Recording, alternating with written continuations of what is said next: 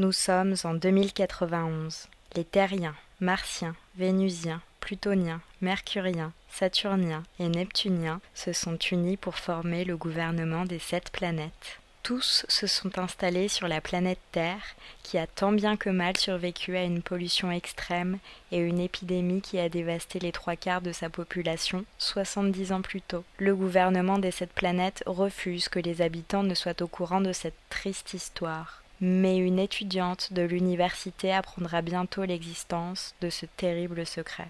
Le monde où évoluent les personnages de cette histoire ne ressemble en rien au monde des anciens. Ici, pas de maladie, pas de handicap, pas de défaillance. La santé est optimisée en continu grâce aux avancées de la science, mais également celles de la technologie. Les habitants de cette nouvelle Terre sont tous des êtres augmentés, et c'est un nouveau jour qui se lève pour eux.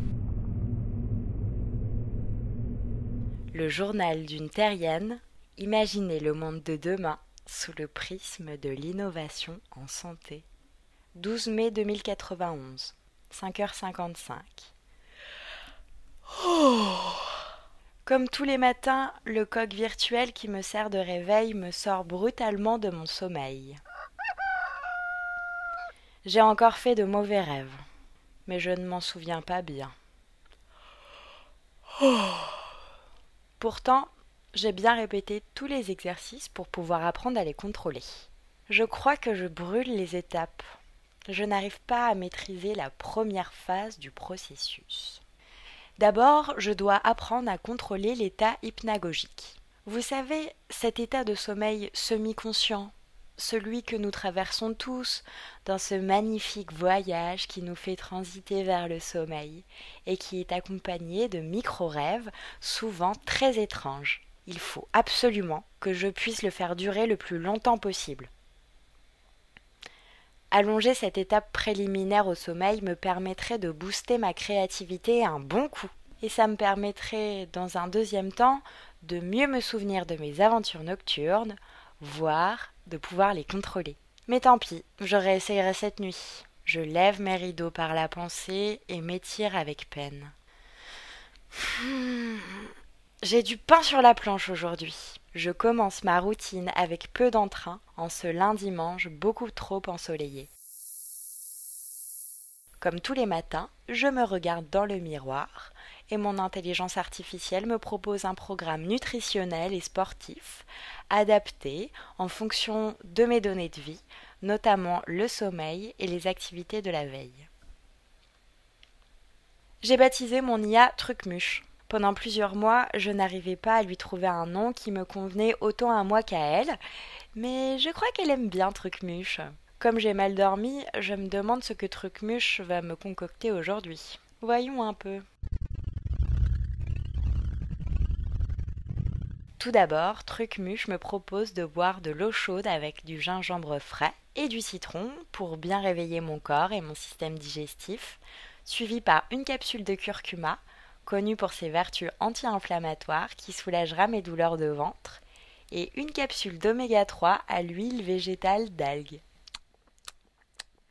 Cette dernière contient du DHA, bonne pour mon activité cérébrale et ma concentration, et de l'EPA pour la création d'émotions positives. Elle n'a pas tort, truc-mouche. C'est vrai que j'ai besoin de ça en ce moment.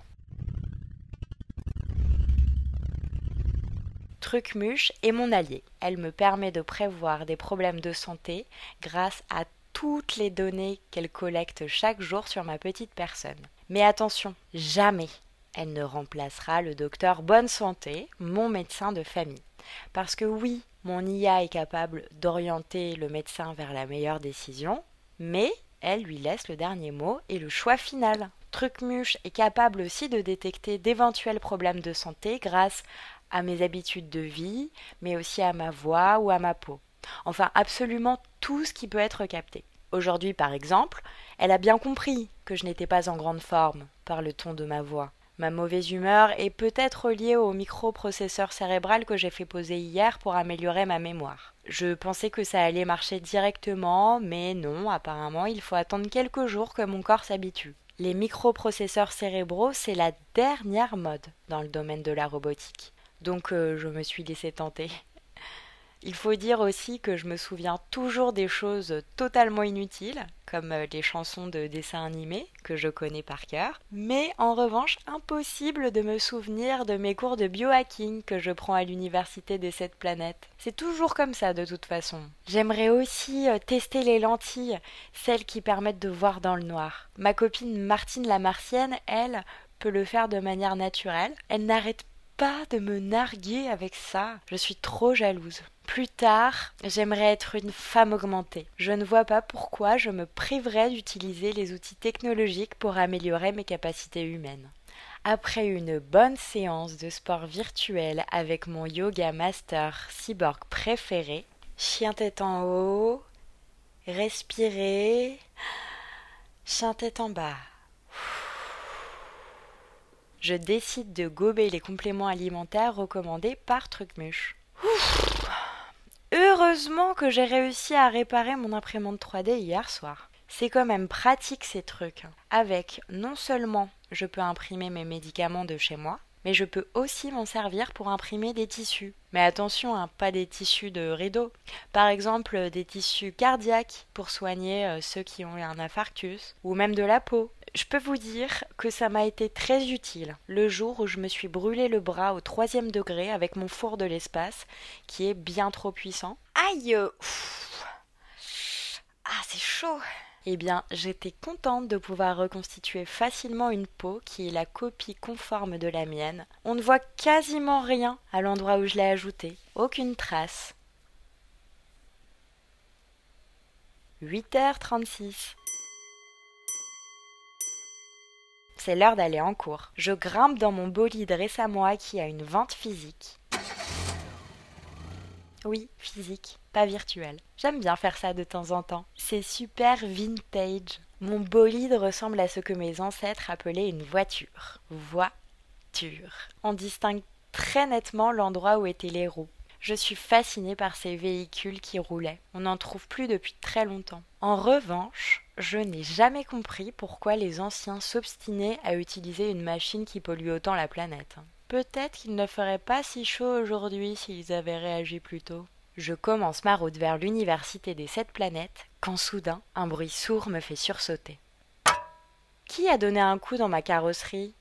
Ah, mais non, suis-je bête? C'est juste Maïtika mon drone domestique, qui m'apporte quelque chose. Ah oui, tiens, j'ai oublié mon petit déjeuner. En fait, grâce à l'implant que j'ai sous la peau, je traque en permanence mes constantes vitales et mon drone est alerté de quand j'ai faim. Et euh, Trucmuche lui transmet automatiquement le plan alimentaire idéal qui remplit mes besoins nutritionnels de la journée. J'ouvre la fenêtre pour laisser entrer Maïtika, qui dépose avec précaution mon yaourt probiotique et quelques fraises fraîches sur le siège avant droite. Maïtika est un très bon cuisinier. Il fait même pousser ses fruits et d'autres herbes aromatiques sur le toit du gratte-ciel où j'habite avec plus de dix mille personnes. Tout le monde adore Maïtika. Il trouve toujours un brin de basilic à donner à chaque habitant de l'immeuble. Un petit brin de basilic, euh, monsieur? Tenez. 8h38. Arrivé à l'université en deux longues minutes. Oh non, j'ai mis plus de temps que d'habitude, je vais être en retard à mon cours de biohacking. C'est une de mes spécialités préférées.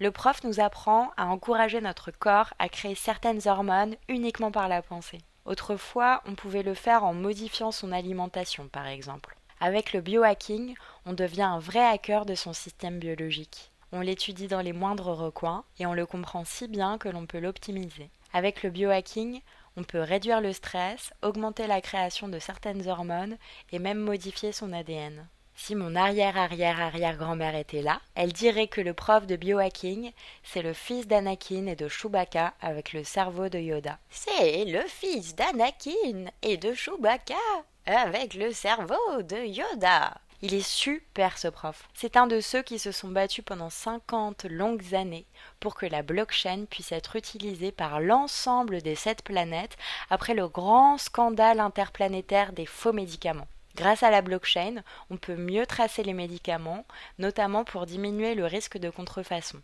Quand je pense qu'en 2020, 50% des médicaments vendus sur Internet étaient frauduleux, j'en tombe de mon tabouret volant. Évidemment, la blockchain permet aussi aux terriens et aux extraterriens d'avoir un contrôle total sur leurs données de santé et surtout de décider quels professionnels peuvent y accéder. Je me demande comment les humains ont pu un jour s'en passer. 12h12. L'exposé que ma copine Martine la Martienne a fait à midi en cours d'anthropologie était passionnant. Mais je me demande à quel point il était vrai. Elle nous a raconté qu'il y a 70 ans, l'ensemble de la population terrestre a été touché par une violente épidémie. C'est étrange que je n'en ai jamais entendu parler. Aujourd'hui, les maladies n'existent plus. Dès notre naissance, on se fait vacciner contre toutes les maladies qui ont un jour existé. Notre système respiratoire est équipé d'un filtre pour éviter toutes les maladies, toutes les défaillances, tous les handicaps. Dans un monde où les êtres sont augmentés, quel est finalement le sens de la vie? Si les maladies, les handicaps, les défaillances n'existent pas, comment trouver la force de les vaincre? Pour quelles raisons se battre dans un univers où tout est aseptisé et où tout est infaillible?